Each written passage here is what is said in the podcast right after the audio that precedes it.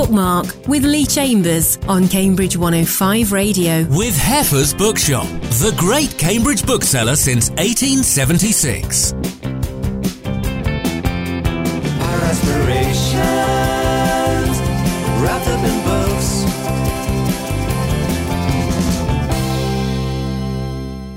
Hello and welcome to Bookmark. This is the show that talks about books and writing with a local slant. And we've got a debut themed show today. Our featured guest is Jo Browning Wroe, talking about her debut novel, A Terrible Kindness. We'll also hear from married couple Kiran Millwood Hargrave and Tom de Freston, talking about their first children's book together, Julia and the Shark. And Ní Ghríofa chats about her first piece of prose fiction, A Ghost in the Throat. But we'll give you a proper introduction in just a moment, Jo. But first of all, welcome to Bookmark. Thank you, Lee.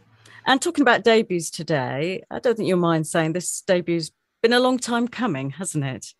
It has, yes, as has often been noted. Yeah, it's just, I think um, writing a novel is a hard thing, and some amazing people manage to do it in a short space of time, but it's taken me a long time. So I practiced for about 10 years on another piece.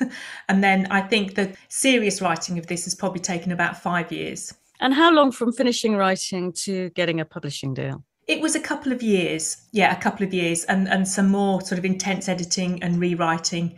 I was shortlisted for the the Bridport Peggy Chapman Andrews Award, and that was on the strength of three chapters, and I was about halfway through, and that was an enormous boost to, to help me keep going. But even you know once I'd finished and having been shortlisted, I still had quite a few rejections, and then I had to restructure it because I knew that wasn't working. So yeah, it's a long slog. There's no two ways about it. And if writers are listening to this and they're in the same position where they, they feel that it's never going to happen for them, what kept you going? I think really that I enjoyed the process. I think if I hadn't enjoyed the process, I, I couldn't have done. I just knew it was what I wanted to do.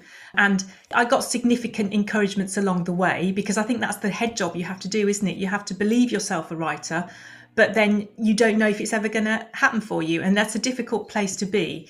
I remember hearing Rose Tremain talking about that donkeys years ago and, and taking it to heart. And I just think it certainly won't happen if you don't write it. so if you feel compelled to write and you want to write, just give it your best shot and learn all you can and hope for the best. That's all any of us can do. well, I'm very glad you did. It's an excellent book and can't wait to talk to you about it. But we're going to hear your first choice of music now. Is music important to you, Jo? It is important. At different points in my life, it's played a bigger part. And in the last few years, I've thought I want it to play a bigger part again. I think it's sort of waned a bit in my cultural life, as it were.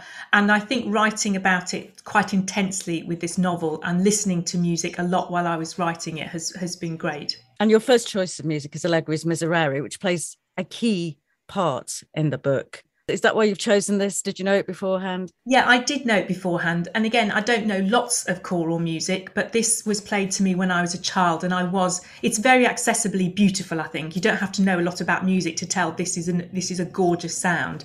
And as a child I listened to it and was stunned by the fact that that voice was coming from a child the same age as I was at the time. So it made a big impact on me then. And living in Cambridge, I'm fortunate to be able to go and hear it performed every Good Friday and every Ash Wednesday at the two choral colleges here. And I know it so intimately now because of going through it bar by bar trying to describe it. It does feel very deeply part of me.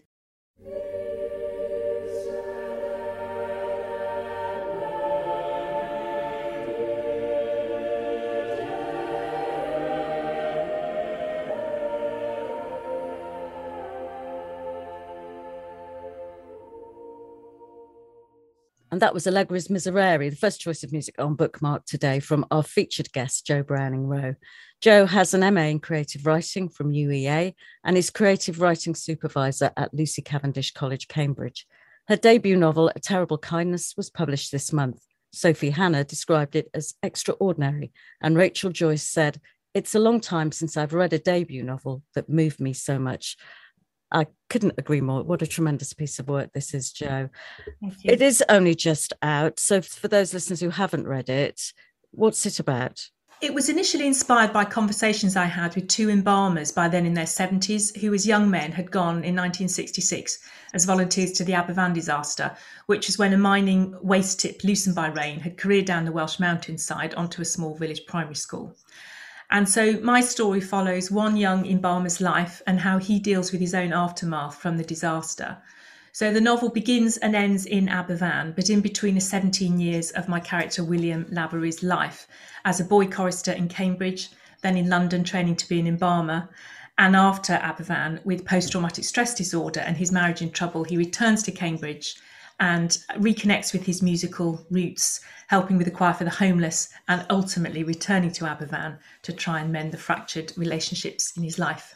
Thank you. That's what it is about, isn't it? And yet it is about so much more than that. You're including things about masculinity, redemption, the hold of the past. This story allowed you to do that, to explore those issues. Yes, and it has been said there's an awful lot going on in it, but it, it, really wasn't the case that I think some writers completely validly will have something they want to explore in terms of themes. For me, it really was I just had this character in my mind and I wanted to follow his journey. And so, therefore, certain topics came up with that. And one of the things that he isn't a typical manly man and he loves to do the makeup and the cosmetology on these dead bodies. There's just several ways that he's not typically macho male. It's just that's how he seemed to me. You know, it wasn't any any intention or desire to explore it. It was just I just followed followed the character. And I can I just say though, I'm worried I'm sounding like one of those authors who say and they turned around and told me they were gay and, and, i was so surprised because you know he obviously he's part of my imagination i'm not trying to make out he's any sort of mysterious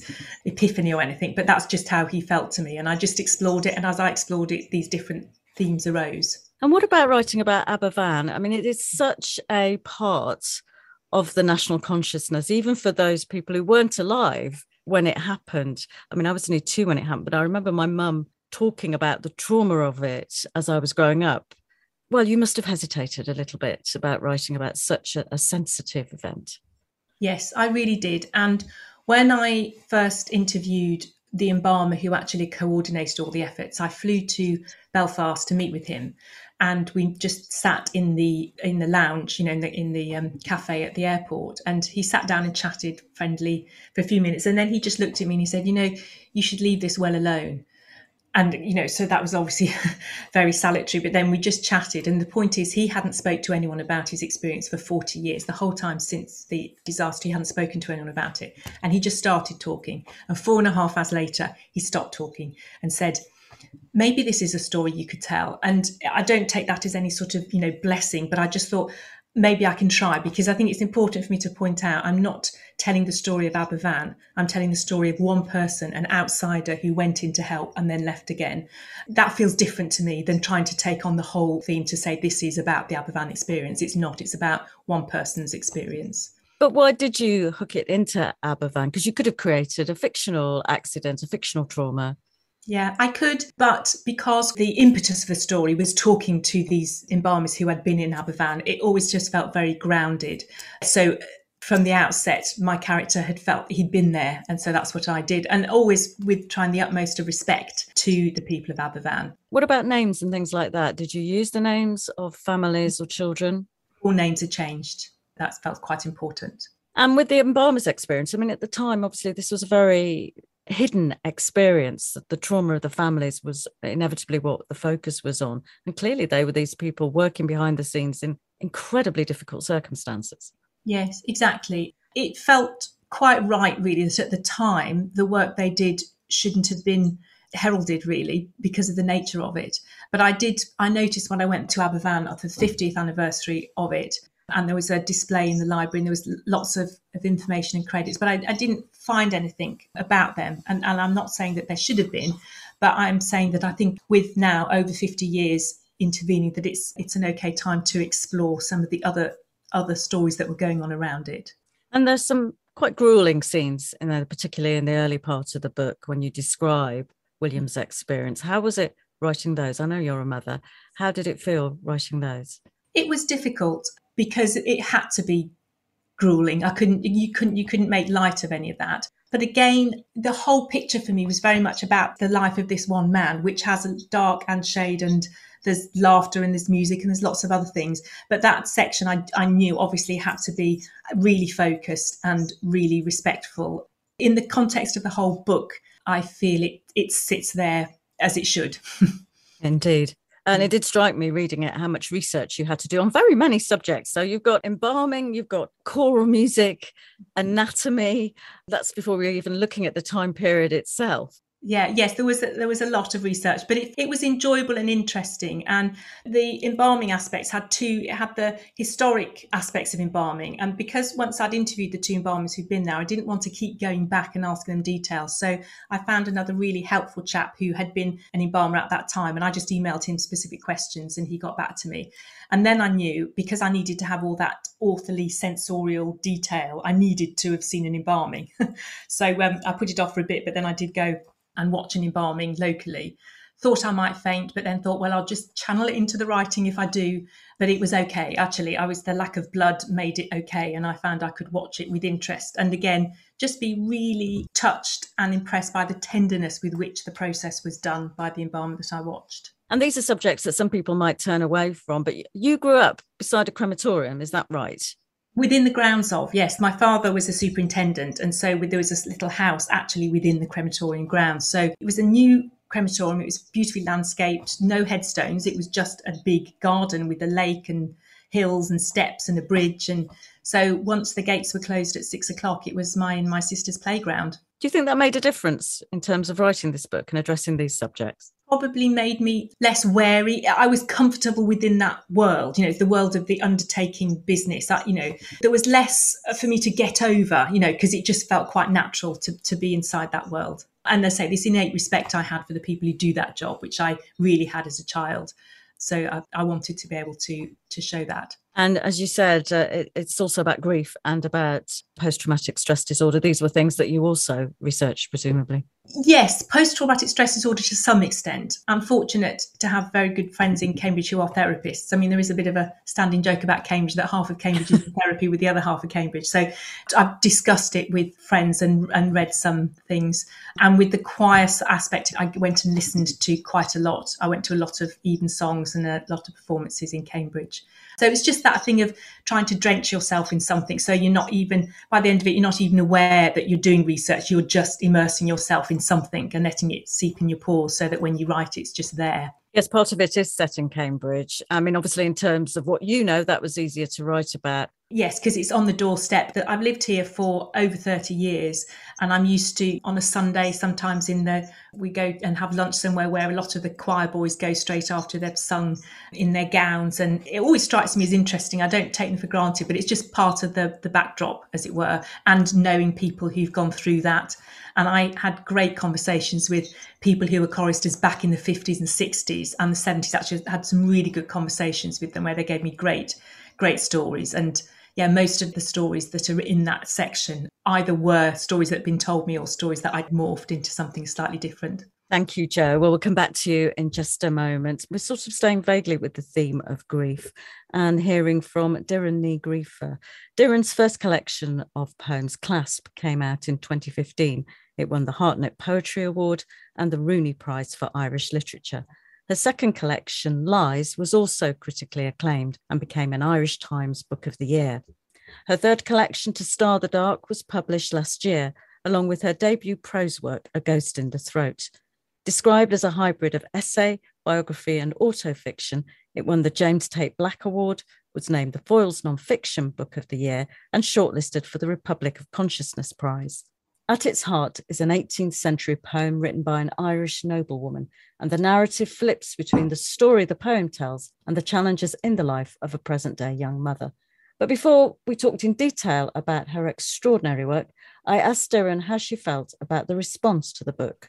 Absolutely thrilled. You know, I mean, I felt so fortunate from the very beginning when Tramp Press, a, a wonderful small press here in Ireland, took this book on because I knew even as I was writing it that it was an unusual book in the way that it was attempting to weave past and present together. And I knew from speaking to people about my passion for this book that it sounded quite strange. so I felt very lucky that Tramp Press took it on, published it, and then when it began to be shortlisted for so many wonderful awards, I was really taken aback by that, let alone winning them, which shocked me to my core altogether. So it's been a wonderful adventure, this book, and, and it continues to surprise me. Well, congratulations, many congratulations on it. And Thank you. it's been described as prose, auto fiction. You talk about the unusualness of it in terms of time frames there, but obviously in terms of style, it's something very different as well. it's an unusual one because it grapples with history and with the factual elements of attempting biography, whether biography of the self or biography of, of a more distant character, say, in terms of history. And it attempts to weave in elements of the imagination as well as fact. I suppose that is a little unusual, but that was the direction in which this book drew me, I guess, as I was attempting to write it. And it has been such a delight that readers have responded so well to this attempt in terms of, I suppose, being a little more experimental. And I think readers welcome strange and exciting books. I speak for myself, I suppose, as a total bookworm. I love unusual books. I love books that alert the reader to their attempts to try something and then draw the reader along with them in the attempt. So, uh, yeah, it's been great.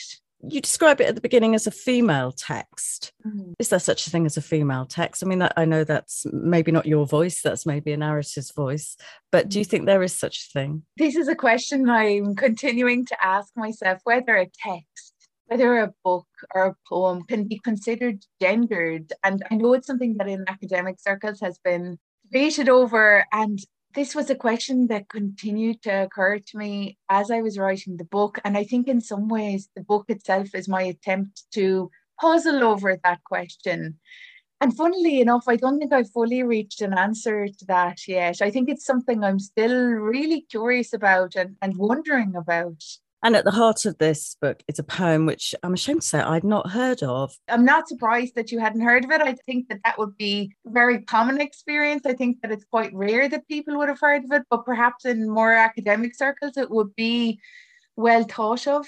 And the title of the poem is Caoineadh Airt Uí Laoghaire. It's an Irish language lament poem that was composed in the 18th century by a woman named Eibhlín Dubh Ní Chonaill. And at the time, she was a young pregnant mother.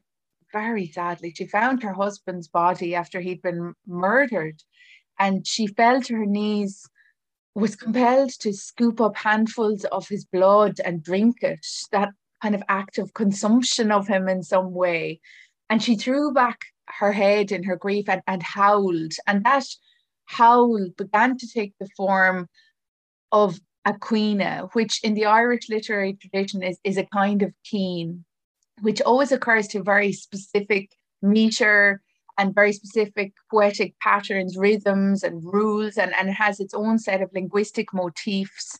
And she would have been very familiar with this literary form because she would have heard it as a child practiced by her own mother. And it is quite well known within our shared tradition. When Peter Levi was Oxford Professor of Poetry, he called it the greatest poem written in these islands in the whole of the 18th century, which to me seems extraordinary for a work of oral literature, but particularly a work composed by a woman. The fact that centuries later it would still be so well thought of, I think, is testament to her skill as a poet, but also the depth of feeling, rage, desire that surges through the poem. It seems to me like everyone who has the opportunity to encounter it responds very strongly to it. It sounds amazing. I really want to go away and read it now. As I say, it's at the heart of the book. You're a poet as well, a woman and a poet. So I want to ask you how much of this is autobiographical, but I wonder if that's a question in a way you don't want to answer given the form that you've used to discuss these ideas. I find it really interesting to discuss this issue. So I, I'm really glad that you brought it up. A lot of it is very close to my own lived experience, but I suppose when we sit to write a book, there's an element of artistic endeavor that becomes involved through the act of writing. Things shift, things move away from us and swerve strangely. And the written life develops a distance from the lived life once it's pressed upon the page, or at least that's been my experience.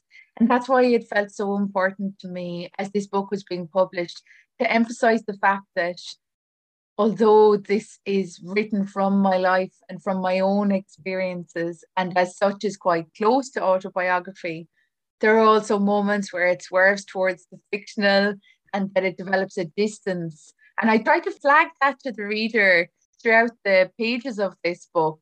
But I suppose that's one of the ways in which it is a little strange and a little radical, and it tends to bring the reader on a kind of unusual adventure, shall we say.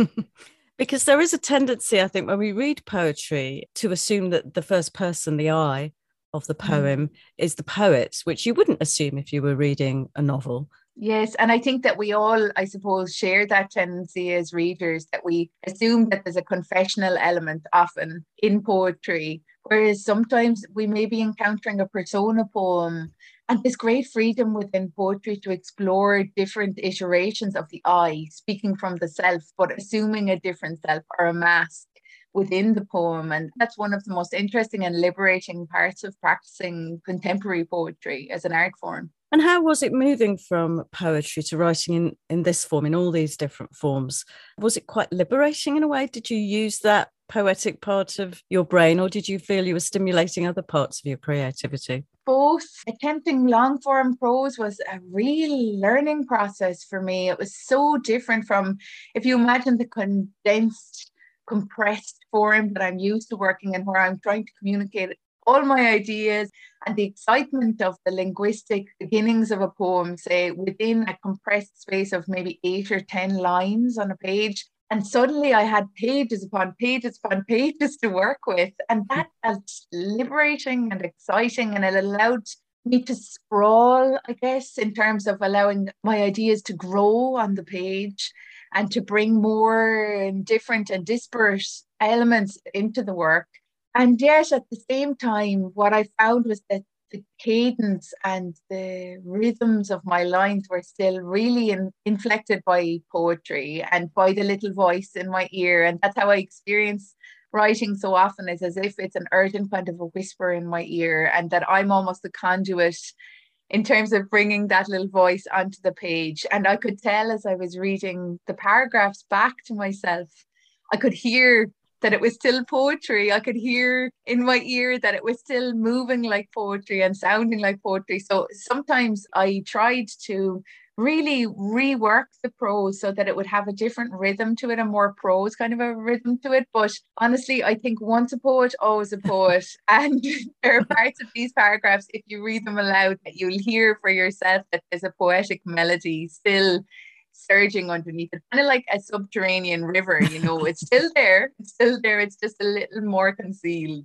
And is this blending of forms the new way forward, do you think, uh, for prose? There have been a number of books recently that have really played with the form. When we didn't know what was going to happen next in fiction, it seems that this might be it. I think readers are always eager and excited to try something different and something new and something that I find astonishing about our literary endeavors, if we can call them that, as a whole, is the ways in which we tend to shift and change the ways in which a certain appetite, I suppose, can become visible among readers. And then there's kind of a mysterious link with writers, and the way sometimes there's a surge where it can almost seem like a trend from a distance.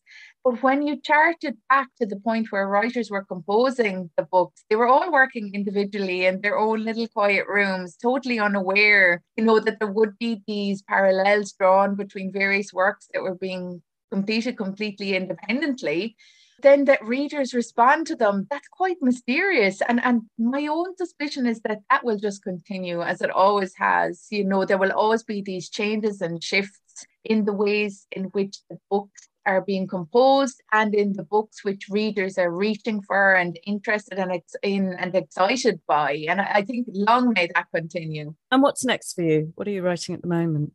Oh, I've just begun a new work of prose, which also looks towards history I suppose as an Irish writer, I always have one eye on history, you know, and, and in expressing what the past wants of us and, and what we want from the past. So I'm just at the very beginnings of that new book and I'm still at the point where it's really exciting me and I'm hurrying to that new book all the time. No matter what I'm up to in my in my daily life, I, I always have it on my mind. And A Ghost in the Throat by Ní Ghríofa is published by Tramp Press. We're speaking on Bookmark today to Jo Browning Wroe about her debut novel, A Terrible Kindness. William Lavery, your central character, he comes from a family of undertakers. I mean, undertaking or funeral directors, as they're called these days, is generally, or it was certainly then, a family business, wasn't it? Very much, yes. And even the the embalmer that I spoke to locally, he was sort of third generation. It seems a very strong thing to to continue. You know, I did meet one in embalmer who had no family background at all, and his story was that he had been a barman and got really overwhelmed by the constant having to be on, as it were, all the time and having to talk all the time. And for him, and I did reflect this in my character a bit actually, there was a real peace and a calmness to be just working with this body who you relate to as a person and talk to. Well, he certainly did as he went through the process, but nobody else watching. It's just the calm and the quiet and the peacefulness of it, which I thought was a really nice way to feel about that sort of work. Yes, and that's what William enjoys, isn't it? Because there are many sides to undertaking dealing with the bereaved, but it's that moment of being with the dead person by yourself, unwatched, where he talks to the the dead person as well that he enjoys. Yes. Well, I when I watched this embalming happen, I found that when, because, you know, some aspects of the procedure are invasive, there's no two ways about it. But once that was all done and the body's laid in the coffin and the hair's been combed and the, you know, and I found myself actually saying to this woman, all done now, you know, and I, I just sort of got pulled into that sort of tenderness, which was really nice. And for William, he's pulled between his love of choral music and the kind of expectation, really, that he will go into the family business. So there's this conflict within him. Why did you choose choral music to be the thing that pulled him in the other direction? It's interesting because I have been asked something similar before, and I can't for the life of me remember the moment when I decided that's what I wanted to do. But I think I was always enthralled whenever I go and hear one of these performances. The idea of, oh my gosh, what if it went wrong now? Because th- these little boys, I mean, they're just little boys standing in front of a room full on their, their high days and holidays of international strangers. and they just stand up and do it. I just thought that moment, if something went catastrophically wrong, what would happen? And one choir master I spoke to about this was really, he physically winced at the idea because he so hated the idea that I would be putting forward the idea that they're under pressure and it's stressful and difficult and they could be psychologically damaged. But that wasn't, I mean, all my contact with performer choruses, they loved it. They absolutely loved it. But I'm a storyteller, and I just think that's just such an amazing thought. The idea of what if one of these moments it just all came crumbling down. Well, let's hear your second choice of music now, which is "Let the Day Begin" by The Call. Why this one? Well, it's it's a really old song, and I don't know how many people will of a certain age will remember it. But it's a really positive, loving, inclusive, well wishing upon upon all of humanity, really, and just picking out and, and the bit where they pick up on the nurses and the teachers, and, and it feels very fitting at this time when these frontline people are doing such an amazing job for the rest of us. So it just seemed to chime in with that that as well.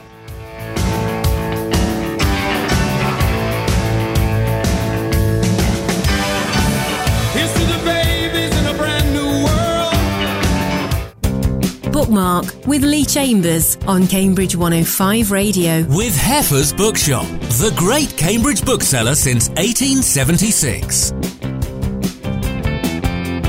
Our aspirations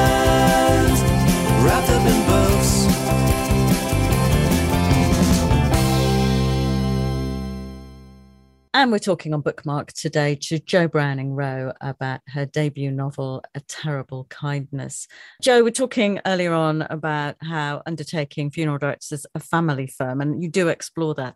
And you also explore the feeling of not being in the family, of being excluded from that, which is something that William's mum feels very strongly with William and his mum, they were very, very close because his father had died young and his mum clearly just dotes on him and they're very, very close. But I needed for my plot for them to have had a real breakdown in their relationship, which I wanted to surprise the reader because they would see how close they had been. And I thought it would be interesting to look at this idea of her being very close with her husband and her son, but then there being this uncle and the uncle, so, so her husband's brother and his partner, who were also very close, a threesome, as it were, as they had been before um, William's father married his mother. And so then to have him as being really pulled because he was part of the male friendship thing that was going on, but he was also very close to his mother and he was conflicted between those two. And then that conflict was absolutely blown large when his father died. And so there was his uncle and his partner on, on one side of him and his mother on the other. So just his feeling conflicted because I needed him to feel conflicted. And some people will be annoyed by her, but I always felt she was grief stricken. And so lose, didn't have a layer of skin that most people have. And it, and it sort of affected her badly. And we see her, as you say, through William's eyes. In fact, we see the whole story really through William's eyes. And at times he's he's very young, prepubescent boy, really. His mm. voice hasn't broken. How was it writing from that point of view? I enjoyed it. The, the whole thing about writing from my point of view is a man or a boy and then a man and I know that it's sort of fraught with things, but again, I just had this very strong sense of him, and so I just felt I knew what he was feeling, how he would respond. Um, but I did enjoy writing his mother because there aren't a lot of female characters. There are some more Aberfan and his partner, but I did, I really, I did relish writing the female parts as well. And in terms of researching the past, uh, because a lot of this takes place in the 60s and 70s, attitudes to homosexuality have changed since then. William's friend Martin is gay, his uncle has a partner. Why did you introduce those elements into the story? my husband and I did, we owned a house with a friend who was gay back in the well, late 80s, early 90s. So that sort of sense of community of gay and straight people sort of being there for mutual support was always very much part of me. But I think for my character, William, it again put him in this point of conflict, you know, because he loves his friend Martin, best friend he could ever have, but he's not gay and Martin is, and just the tension that that puts him under. And I think because he just loves his uncle and his uncle's partner, it just felt like I was ramping up the, the conflict for him by doing that. But again, I can't really say it was a conscious decision. It just sort of happened as I wrote it. And I do wonder, as um, as a sort of side element of this, whether people reading this novel will change their view of embalmers because the terrible kindness, the kindness is the work of the embalmers, which they very mm-hmm. much see as a personal service to the dead person. That is definitely the spirit with which those people go about that job. And in disaster embalming, which is obviously acutely difficult and stressful, they do amazing things. You know, in some situations, they're just having to pick up airplane crashes, for instance, you know, sort of fingers, arms. is just, it's unthinkable. And yet they do it and it's they do it because everybody matters that's the view everybody deserves to be treated with respect and every grieving person deserves to be able to say their goodbyes so um yeah so that was definitely what i wanted to sort of convey thank you Jo. we'll come back to you in a moment but let's take a little bit of a sideways step now and hear from Kiran Millwood Hargrave and Tom de Freston. Kiran is the Sunday Times multi award winning author of books for children and novels for adults. Her 2021 novel, The Mercies, was a Richard and Judy Book Club pick.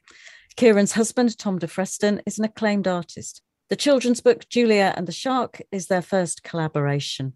Shortlisted for the 2021 Waterstones Book of the Year, Jacqueline Wilson said, It is a truly beautiful book with text and illustrations in perfect harmony.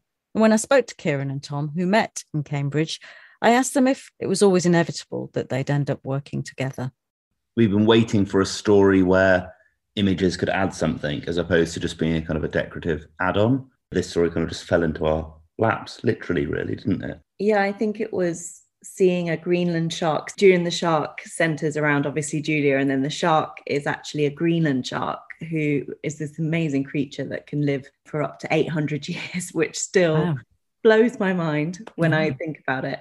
But the texture of its skin is actually what led us to collaborate because the texture of its skin reminded me of one of Tom's paintings. And this was written during the pandemic. So, although it's about the shark, the themes and the illustrations also reflect what was going on during the pandemic, the feelings that arose during that time. At the heart of this book are various issues of mental health, Julia's mother, but also what it is to be a child and to kind of realize the complexities of your parents, to realize that they're more than just mum and dad. Julia has to cope with the discombobulating feeling of seeing a parent struggle. Throughout the pandemic, you know, mental health was a big thing, full stop, I think, particularly for children, both their own and then know, being in a house with their parents 24 7. So we found it kind of seeping into the book and then becoming a central theme, really. And how did it actually practically work in terms of words come first, pictures come first? How did it adapt and change? It ended up being quite smooth, didn't it? That we'd constructed the different roles that the words and images would have, but then Kiran went off and wrote a first draft of the entire novel. that was nearly double the length that it ended up being. Um, and then I came in with images and the kind of very clear points in the book, be they dream sequences, be they moments of high drama, be they moments of psychological unrest, where it really felt that images could do something that reached beyond words or could do something in a different way to words. It was a really interesting process and completely new for both of us, and a steep learning curve to write a 60,000 word book and then realize that actually it needs to halve in order to allow the words to really take over. And actually, it was a bit of a taking away the safety net of those words was actually quite exhilarating in the end. There are these points where Tom's illustrations completely tell the story towards the end of the book. And I think that that's probably the most successful passage of the whole thing. It was just really exciting to learn that this could work. And I think it was a surprise and a delight to all of us, um, our publishers included. And so, what kind of age group is this aimed at? I would say nine plus. I think parents always know their children best. It does have some heavy themes of mental ill health, but we very much focused on telling those in a child appropriate and child friendly way. Because I'm such a believer in being able to talk about these things. And also, Frank Cottrell Boyce says one of my favorite things about children's books, which is that he believes that fiction is an inoculation against reality. And I do think if children can encounter these things first in a book, they feel better able to face them in real life. And I also want to reassure any potential readers that there's also a comedy cat called Noodle, and there's lots of facts about science and the stars, and it is ultimately a adventure story. So we've made sure that this is first and foremost a really child friendly, child engaged book. And given that that's your audience, as it were, and a different audience for both of you, how was that changing the style of what you did, knowing that this was going to be seen and read by younger people rather than adults? I suppose so. It's your fifth novel for children. Your, yes. But then, I mean, my work is particularly dark and dense and very much normally not remotely child friendly or not even just friendly full stop. Um, and that was a big worry.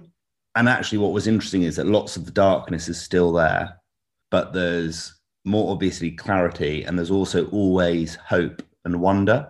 And so the darkness always kind of sits within that.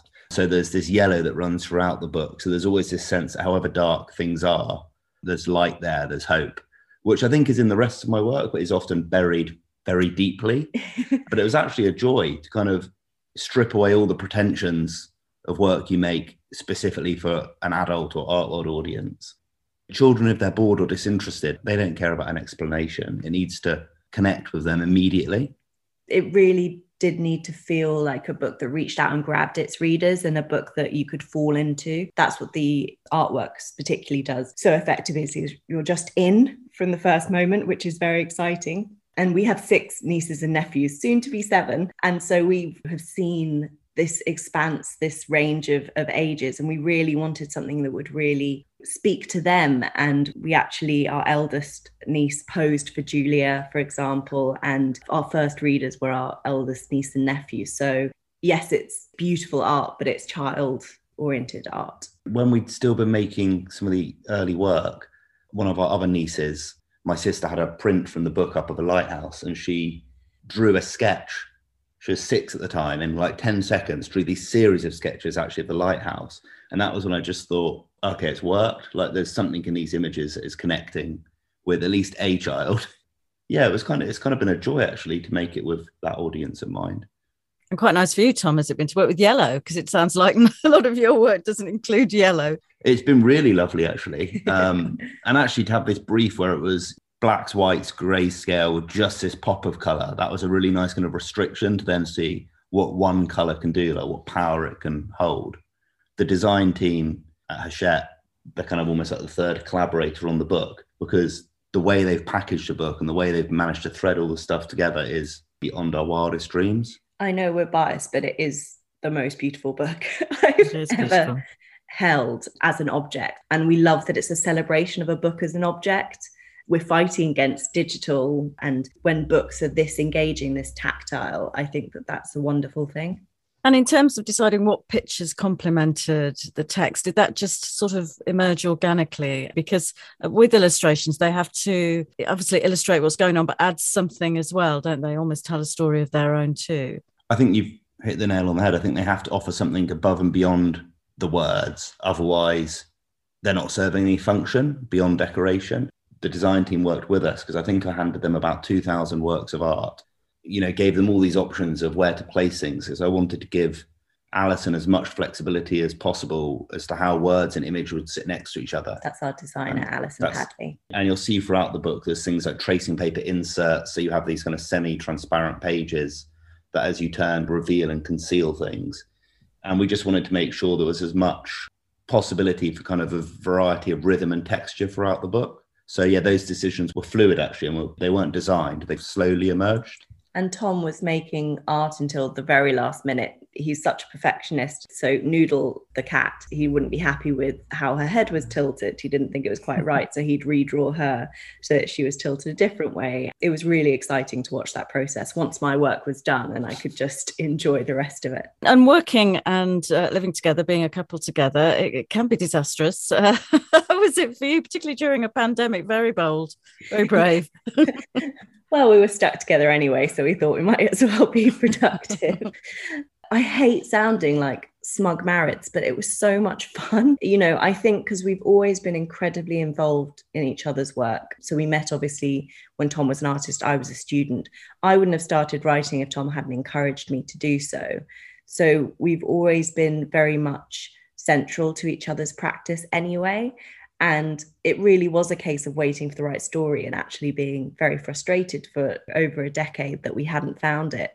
So when Julia, the main character, walked in, and I do think of her as walking into my head, it felt like such a gift and an opportunity for us to spend time in the same world as opposed to in our separate book and art worlds we could we could share the same world and it was actually a real privilege and I just feel lucky that we've found a, a publisher that will let us do that because we are actually collaborating on something else in the future, which we're deep in it at the moment. And we're really excited looking at Julia and the Shark and, and how much we've enjoyed that and how much that's connected with readers.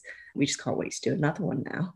oh, well, that was going to be my next question. Has this inspired you to do more? Clearly, it has. It has. Unfortunately, we're not allowed to say really anything about it, are we? Tom especially is unpracticed in in the publishing world where you get told news and then you can't share it for two years. oh, So I should work on you Tom then. Try and It's- it's- talk about It's very, very cold. That's the only thing I can say. But it's it's a similar type of book in terms of how words and images work together, but very, very, very different in its setting. And Julia and the Shark by Kiran Millwood Hargrave and Tom de Freston is published by Orion Children's Books. We've been talking on Bookmark today to Jo Browning Wroe about her debut novel, A Terrible Kindness, published by Faber and Faber. Jo, uh, what's next for you? Well, when I signed my deal 18 months ago, I knew it was going to be 18 months before the book was published. And both my agent and editor said, you know, now's a good time to get your head down to do the next one because it's a long wait. And once the book is published, there's a lot of distractions. If it goes well, you might think I can never do that again. If it gets criticized, you might then have another knock to your confidence. So they said, just get on with it. So I have got a shaggy dog first draft for the next one. Um, but it, you know, I've got quite a few months to try and tighten that up. So I am trying to get back into a sort of two hours a day on that, which is a good grounding thing to have going on. I know you won't want to say much about it because writers never do, but is it similar to Terrible Kindness or very different? Very, very different, but there may be a crematorium or two. That might be your motif from now on. well, maybe just for this one. After that would be something completely different. and a question that we ask all our guests on Bookmark What are you reading at the moment? Well, I'm doing a reread actually because I was asked for something else that I was doing to say what book brings me most joy, and I knew instantly which it was, and that's um, a book that I first read a long, long time ago, and it's a prayer for Owen Meany Oh. by John. What a wonderful book. The minute I get back into it, I'm just smiling because I want to be in that world, and it's meeting my old dear friend Owen Meany, who feels like part of me really, and it's such a such a rich tapestry of a story. What a wonderful book. Yes. And he speaks in capitals. And if anybody Yes. hasn't read it, they absolutely should. Well, we'll come back to you for in just a moment for your last choice of music. But uh, a heads up that our next show, it's a non-fiction focus on our next show. Our featured guest is Malcolm Gaskill, talking about the ruin of witches, life and death in the new world. We'll hear from Diane Coyle on her book Cogs and Monsters about modern economics. And Jonathan Drori talks about his book Around the World in 80 Plants about the science, history, culture, and folklore of plants. But we'll sign out now, Jo, with your last choice of music, which is New Year's Day by U2. Why this one? This was my husband's and mine song when we first met, way, way back at Homerton College, Cambridge, here. And yeah, there's a lovely story behind it. But the point is that in the last over 30 years that I've been trying to be a novelist, his support has been just phenomenal. And so I wanted a, a song that could be a nod to him and his encouragement and support.